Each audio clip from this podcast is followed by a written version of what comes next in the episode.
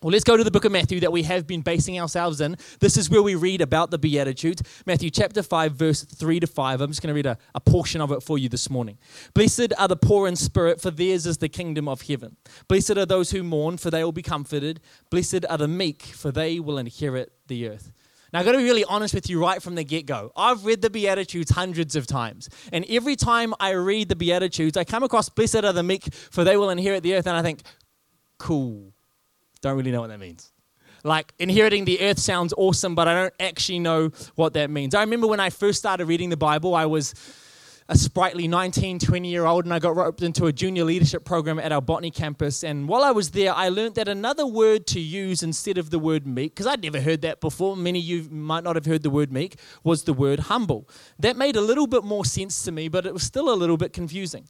See, what it means to inherit the earth is a little unclear but it's also less vital for us to understand. God blesses the meek. That is in our control. That's about who we have to come, become and who we are meant to be. God will bless the meek and they'll inherit the earth. See, what God chooses to do and what He chooses to give us is in His hands. So, we're going to focus this morning on what we can control, understanding what it means to be meek and how we can outlive that in our lives. See, when I think of those that have inherited the earth in a typical sense, what we might assume it to be, I think of the famous, the successful, the influential, the rich. And there's not many of them that I would describe as humble. I was uh, reading just this week of um, a Swedish footballer named Zlatan Ibrahimovic. Now, if you know football, if you know soccer, whatever you follow it, you know this guy. Like, this guy is really famous. He's not only one of the best to have ever done it, but he knows it. Now, he decided he was going to go and play for a different club in Los Angeles. So upon moving there, he put a post up and said, Los Angeles, you're welcome. That was the nerve of the guy. And so LeBron James, the world famous basketballer that plays for the LA Lakers, decided in good faith what I'm going to do is he sent Ibrahimovic one of his basketball journeys while Ibrahimovic received this, signed it with his autograph, and sent it back to LeBron James. Have you ever heard of anything more prideful and arrogant? the problem with translating meek to humble is that it doesn't represent the word meek accurately. Not only that, but the word meek doesn't even accurately represent what it was that Jesus was saying originally in the Greek as he opened up that sermon on the Mount that fateful day. Now, it seems odd that Jesus would clarify that those that would inherit the earth would be the humble the gentle, the quiet, the reserved, when at face value, it doesn't seem like that's how the world works.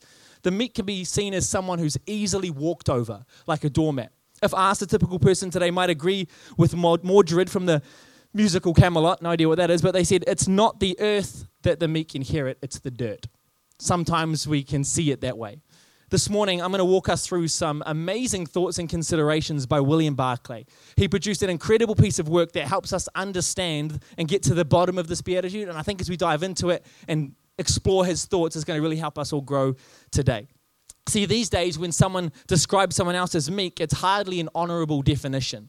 These days, it carries the idea of spinelessness and subservience. It paints the picture of a submissive and ineffective person. And yet, in the Greek, the word praus was considered a great ethical word. It's when someone was explained as praus or meek, it was complimentary. Now, it's usually not too difficult to translate Greek or Hebrew into English. Obviously, like for those who can do it. I can't do it at all. Um, but every now and then you come across a word that doesn't have an equivalent English word. Any people that have English as their second language, you might have discovered the same thing with your native tongue. There are words that are close, but not quite right. And William Barclay explains that there are three different core meanings embedded within that original word that we need to explore in order to truly understand the meaning of the word as Jesus spoke it. The ancient Greek philosopher Aristotle, he explained it like this He said, The quality of meekness is to sit somewhere in between two extremes a happy medium between being excessive towards something on one side and completely lacking and defective on the other. An example he gives is this He says, On one end, you have a person who blows all their money with no regard for the future. And on the other, you have a miser who counts every penny and is stingy in every way. And beautifully positioned right in the middle, you have a generous man. Praus, according to Aristotle, is the middle standing between two extremes, getting angry without reason, which is the word orgilotes, and not getting angry at all, which is orgesia. Praus is getting angry at the right time, in the right measure, and for the right reasons. Praus is not easily expressed in English because that term meekness that we often hear suggests weakness. But actually, it's a condition of the heart and mind, which demonstrates gentleness not in weakness, but rather in power. See, a meek person is not a weak person. A meek person has the potential to be incredibly powerful and yet has the control and understanding to know when that's appropriate. And so, the first possible translation of this beatitude today might read a little something like this Blessed is the man who is always angry at the right time and never angry at the wrong time. And so, the first trait of someone who is meek is this they are powerful but poised. Powerful but poised. Now, has anything ever made you angry in this life? Hands up. Of course, Mexican wave. Here it is, everybody, right? Everyone has things in their world that sort of just rile us up a little bit, that grind our gears, you know, like ads at the start of your YouTube video. Hmm. I'm like, I'm gonna boycott that product because you're annoying. I'll never buy it. When you accidentally delete a message or an email and you've got to start all over again. When you forget, forget to put the timer on the oven and you burn your food. When you clip your pinky toe on the coffee table. Oh, now it's getting real. This is the real stuff. When someone steals that car park that you've been waiting patiently for with your indicator on, oh, Lord bless them. When somebody says frustrating instead of frustrating, is there anything more frustrating? F R U frustrating.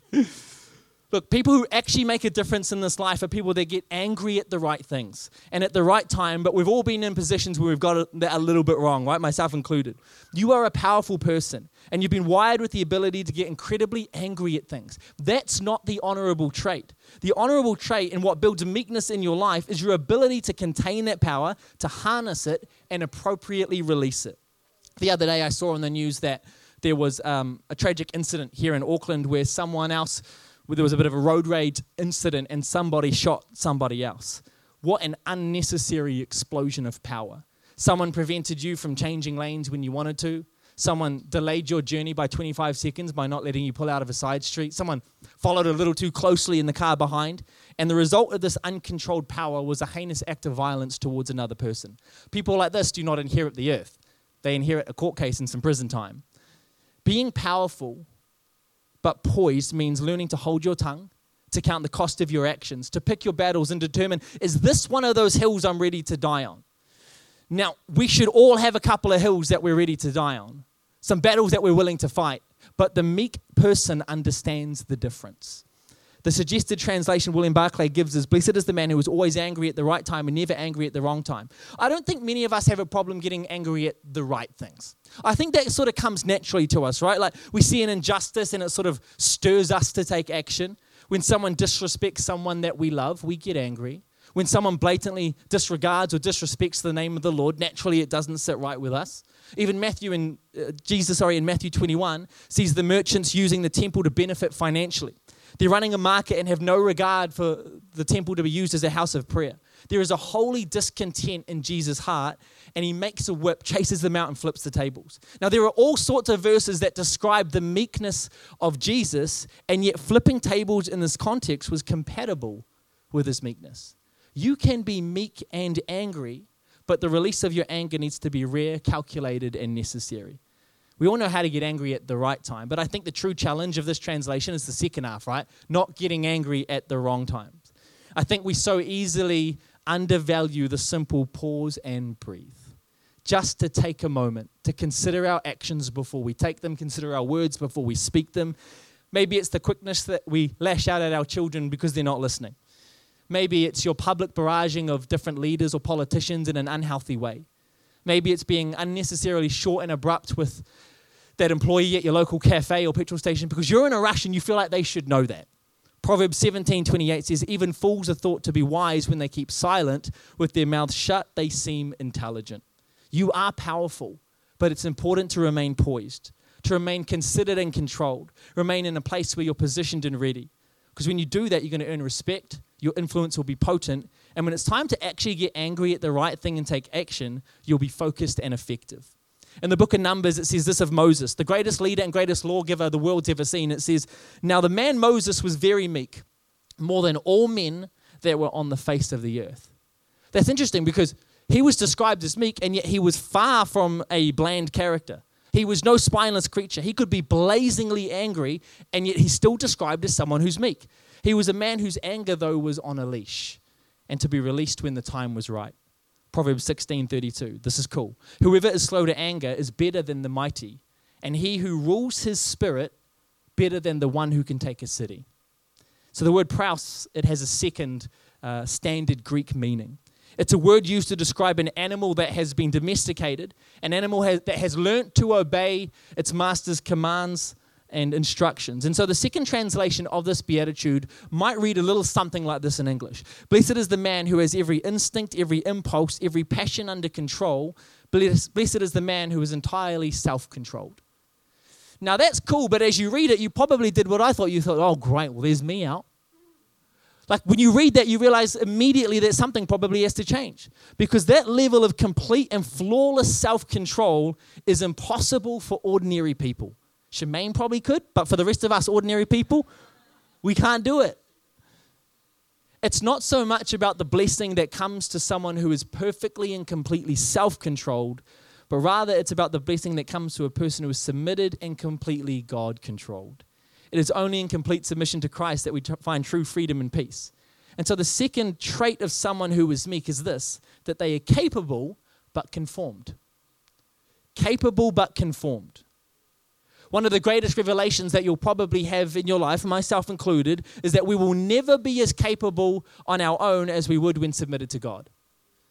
That being meek is realizing that the fastest way forward is the pace that God would lead you.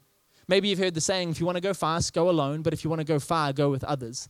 This is just as profoundly true when we consider living our lives under God's authority. See, if you actually want to go as far as God intended, go God's way. I could use my skill set. I'm blessed to be a pastor. I love what I do, but I know I could take my skill set and I could go and work in some other industry in the workforce and I would I would do well. I would be probably what the world would consider successful. But my soul cries out for God purpose just like yours does. We're not all called to work in the church. That's a really good thing. Well, we don't have enough budget for that. but where God has called you to be, to use what God has given you, is just as important. It's going to look different from what I do, but that's a really good thing. The most important thing is that you never run ahead of what God is asking you to do and you stay submitted to Him. God has called you and paid a high price for your life. You are not only His because He made you, you're also His because He bought you your abilities, your talents, your dreams, everything that makes you uniquely you is no surprise to God. Use what He's given you, but do it under God's leadership and instruction. Be used for great purpose, but don't overstep your authority. See, in ancient Greek literature, this word praus was used to, describe a highly trained warhorse. These horses had become strong and powerful, skillful and calculated, aware, capable, and with unrivaled potential. And they would be led on journeys hundreds of miles across hot terrain. And when they would finally arrive at water, this beast of a horse would stand at the water's edge and just wait. There's no doubt the horse was thirsty. There's no doubt the horse deserved a drink. There's no doubt the horse knew how to drink, and yet it was completely submitted to the voice and instruction of its master. The attitude of the war horse was that its own desires came second to its master's unbelievable capability, and yet completely conformed to its master. This is wrapped in with the very definition of the word that we eventually get to meek. Blessed are the meek, for they will inherit the earth. When we're willing to take all that we are, all that we're gifted with, all that we're capable of, all of our power, influence, all of our potential, and we determine to only use it as God sees fit, that's when the inheritance will be ours and we'll inherit the earth. But there is a third and pos- third possible side that we can approach this beatitude from. The Greeks always contrasted the quality of meekness with the quality of another word that says hapsilokaria, something like that. Hapsilokaria, which means lofty heartedness. In other words, they highlighted the opposite nature of meekness and self focused pride. This is probably where we get that incomplete English translation of humble. That kind of sounds like being humble, not having this self focused pride. So then the third possible translation of the Beatitude is this Blessed is the man who has the humility to know his own ignorance, his own weakness, and his own need. And so the third trait of somebody who is meek is that they are incomplete, but in Christ. Incomplete, but in Christ. So, you know, without humility, we cannot learn. So, the first step to learning is acknowledgement of our own ignorance. Quintilian, the great Roman teacher, he said this about his scholars. He said, They would no doubt be excellent students if they were not already convinced of their own knowledge. No one can teach the man that knows it all already.